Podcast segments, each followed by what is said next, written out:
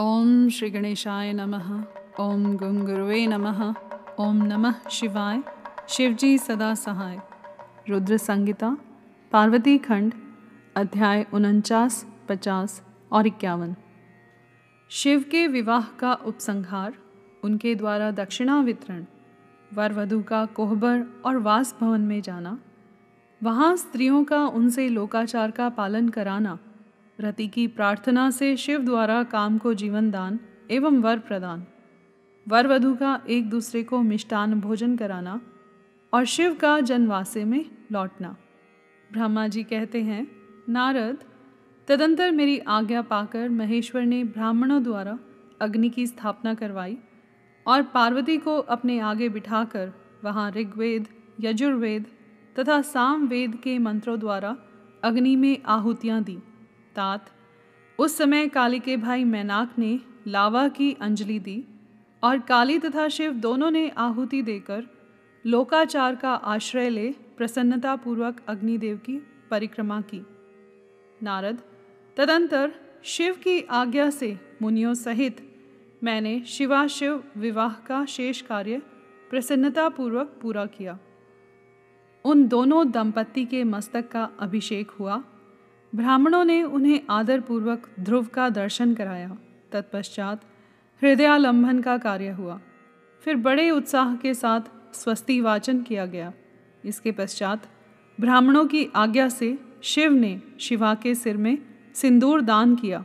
उस समय गिरिराज नंदिनी उमा की शोभा अद्भुत और अवर्णनीय हो गई। फिर ब्राह्मणों के आदेश से वे शिव दंपति एक आसन पर विराजमान हो भक्तों के चित्त को आनंद देने वाली उत्तम शोभा पाने लगे। मुने, तदंतर अद्भुत लीला करने वाले उन नव दंपत्ति ने मेरी आज्ञा पाकर अपने स्थान पर आ संस्रव प्राशन किया। इस प्रकार विधि पूर्वक उस वैवाहिक यज्ञ के पूर्ण हो जाने पर भगवान शिव ने मुझ लोकश्रेष्ठा ब्रह्मा को पूर्ण पात्र दान किया। फिर शंभु ने आचार्य को गो दान किया। मंगलदायक जो बड़े बड़े दान बताए गए हैं, वे भी सहर्ष संपन्न किए। तत्पश्चात उन्होंने बहुत से ब्राह्मणों को पृथक पृथक सौ सौ सुवर्ण मुद्राएँ दी, करोड़ों रत्न दान किए और अनेक प्रकार के द्रव्य बांटे। उस समय सब देवता तथा दूसरे दूसरे चराचर जीव मन में बड़े प्रसन्न हुए और ज़ोर ज़ोर से जय जयकार की ध्वनि होने लगी। सब और मांगलिक शब्द और गीत होने लगे। वाद्यों की मनोहर ध्वनि सबके आनंद को बढ़ाने लगी। इसके बाद श्री विष्णु, मैं, देवता, ऋषि तथा अन्य सब लोग गिरिराज से आज्ञा ले बड़ी प्रसन्नता के साथ शीघ्र ही अपने अपने डेरे में चले आए। उस समय हिमालय नगर की स्त्रियाँ आनंद मग्न हो शिव और पार्वती को लेकर कोहबर में गई। वहाँ उन सबने आनंद पूर्वक वर वधु से लोकाचार का संपादन कराया।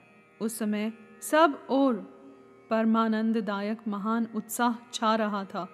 तदंतर वे स्त्रियाँ उन लोक कल्याणकारी दंपत्ति को साथ ले परम दिव्य वास भवन यानी कौतुकागार में गई और वहाँ भी प्रसन्नतापूर्वक लोकाचार का संपादन किया। इसके बाद गिरिराज के नगर की स्त्रियों ने समीप आकर मंगल कृत्य करके उन नव दंपत्ति को केली ग्रह में पहुँचाया और जय ध्वनि करती हुई उनके गठबंधन की गांठ खोलने आदि का कार्य संपन्न किया। उस समय उन नूतन दंपत्ति को देखने के लिए सोलह दिव्य नारियाँ बड़े आदर के साथ शीघ्रतापूर्वक वहाँ आई। उनके नाम इस प्रकार हैं, सरस्वती, लक्ष्मी, सावित्री, गंगा, अदिति, शची, लोपामुद्रा, अरुंधति, अहल्या, तुलसी, स्वाहा रोहिणी, पृथ्वी, शत्रुपा, संज्ञा तथा रति। ये देवांगनाएँ तथा मनोहारिणी देवकन्या, नागकन्या और मुनि कन्याएँ भी वहाँ आ पहुँची। वहाँ जितनी स्त्रियाँ उपस्थित थीं, उन सब की गणना करने में कौन समर्थ है? उनके दिए हुए रत्नमय सिंहासन पर भगवान शिव प्रसन्नतापूर्वक बैठे। उस समय उन्होंने शिव से नाना प्रकार की विनोदपूर्ण बातें कही। तदंतर प्रसन्नचित हुए महेश्वर ने अपनी पत्नी के साथ मिष्टान्न भोजन और आचमन करके कपूर डाला हुआ पान खाया। इसी अवसर पर अनुकूल समय जान प्रसन्न हुई रति ने दीन वत्सल भगवान शंकर से कहा, भगवान, पार्वती का पाणी ग्रहण करके आपने अत्यंत दुर्लभ सौभाग्य प्राप्त किया है। बताइए, मेरे प्राणनाथ को, जो सर्वथा स्वार्थ रहित थे, आपने क्यों भस्म कर डाला? अब यहाँ मेरे पति को जीवित कीजिए और अपने अंतकरण में काम संबंधी व्यापार को जगाइए। आपको और मुझको जो समान रूप से वियोग जनित संताप प्राप्त हुआ है, उसे दूर कीजिए।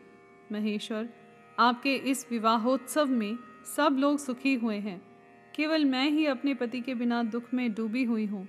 देव, शंकर, प्रसन्न होइए और मुझे सनात कीजिए।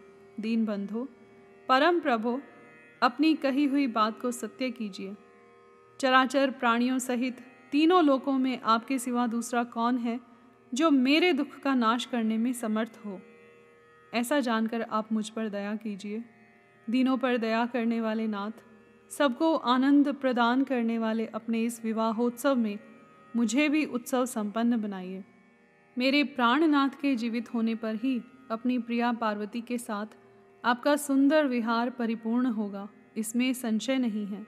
सर्वेश्वर, आप सब कुछ करने में समर्थ हैं, क्योंकि आप ही परमेश्वर हैं। यहाँ अधिक कहने से क्या लाभ? सर्वेश्वर, आप शीघ्र मेरे पति को जीवित कीजिए। ऐसा कहकर रति ने गांठ में बंधा हुआ कामदेव के शरीर का भस्म शंभु को दे दिया और उनके सामने हाँ नाथ हाँ नाथ, कहकर रोने लगी। रति का रोदन सुनकर सरस्वती आदि सभी देवियाँ रोने लगी और अत्यंत दीन वाणी में बोली, प्रभो, आपका नाम भक्त वत्सल है। आप दीन बंधु और दया के सागर हैं। अतः काम को जीवन दान दीजिए और रति को उत्साहित कीजिए। आपको नमस्कार है। ब्रह्मा जी कहते हैं, नारद, उन सब की यह बात सुनकर महेश्वर प्रसन्न हो गए। उन करुणा सागर प्रभु ने तत्काल ही रति पर कृपा की। भगवान शूल पाणी की अमृतमयी दृष्टि पड़ते ही, पहले जैसे रूप, वेश और चिन्ह से युक्त अद्भुत मूर्तिधारी सुंदर कामदेव उस भस्म से प्रकट हो गया। अपने पति को वैसे ही रूप, आकृति, मंद मुस्कान और धनुष बाण से युक्त देख रति ने महेश्वर को प्रणाम किया। वह कृतार्थ हो गई। उसने प्राणनाथ की प्राप्ति कराने वाले भगवान शिव का अपने जीवित पति के साथ हाथ जोड़कर बारंबार स्तवन किया। पत्नी सहित काम की की हुई स्तुति को सुनकर दयार्द्र हृदय भगवान शंकर अत्यंत प्रसन्न हुए और इस प्रकार बोले। शंकर ने कहा, मनोभव, पत्नी सहित तुमने जो स्तुति की है उससे मैं बहुत प्रसन्न हूँ। स्वयं प्रकट होने वाले काम तुम वर मांगो, मैं तुम्हें मनोवांछित वस्तु दूँगा। शंभु का यह वचन सुनकर कामदेव महान आनंद में निमग्न हो गया और हाथ जोड़ मस्तक झुकाकर गदगद वाणी में बोला, कामदेव ने कहा देव देव महादेव, करुणा सागर प्रभु, यदि आप मुझ पर प्रसन्न हैं तो मेरे लिए आनंददायक होइए। प्रभु पूर्व काल में मैंने जो अपराध किया था, उसे क्षमा कीजिए। स्वजनों के प्रति परम प्रेम और अपने चरणों की भक्ति दीजिए। कामदेव का यह कथन सुनकर परमेश्वर शिव प्रसन्न हो बोले, बहुत अच्छा। इसके बाद उन करुणानिधि ने हंसकर कहा, महामते कामदेव, मैं तुम पर प्रसन्न हूँ। तुम अपने मन से भय को निकाल दो। भगवान विष्णु के पास जाओ और इस घर से बाहर ही रहो तदंतर काम शिवजी को प्रणाम करके बाहर आ गया। विष्णु आदि देवताओं ने उसे आशीर्वाद दिया।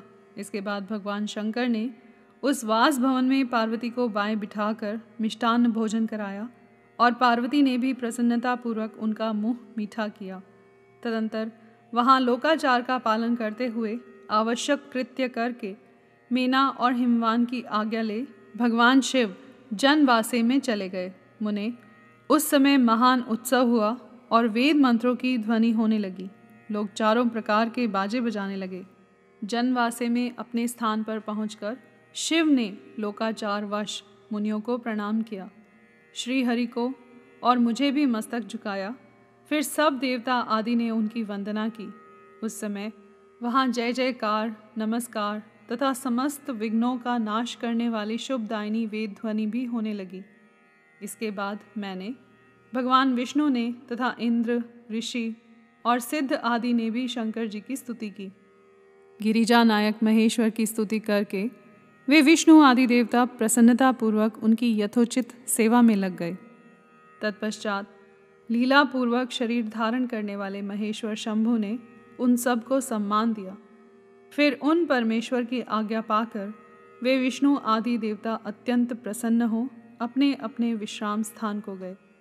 यहाँ पर अध्याय उनचास, पचास और इक्यावन समाप्त हुए। कर्पूर गौरम, करुणावतारम। संसारसारं भुजगेन्द्रहारं सदा वसन्तं हृदयारविन्दे भवं भवानी सहितं नमामि।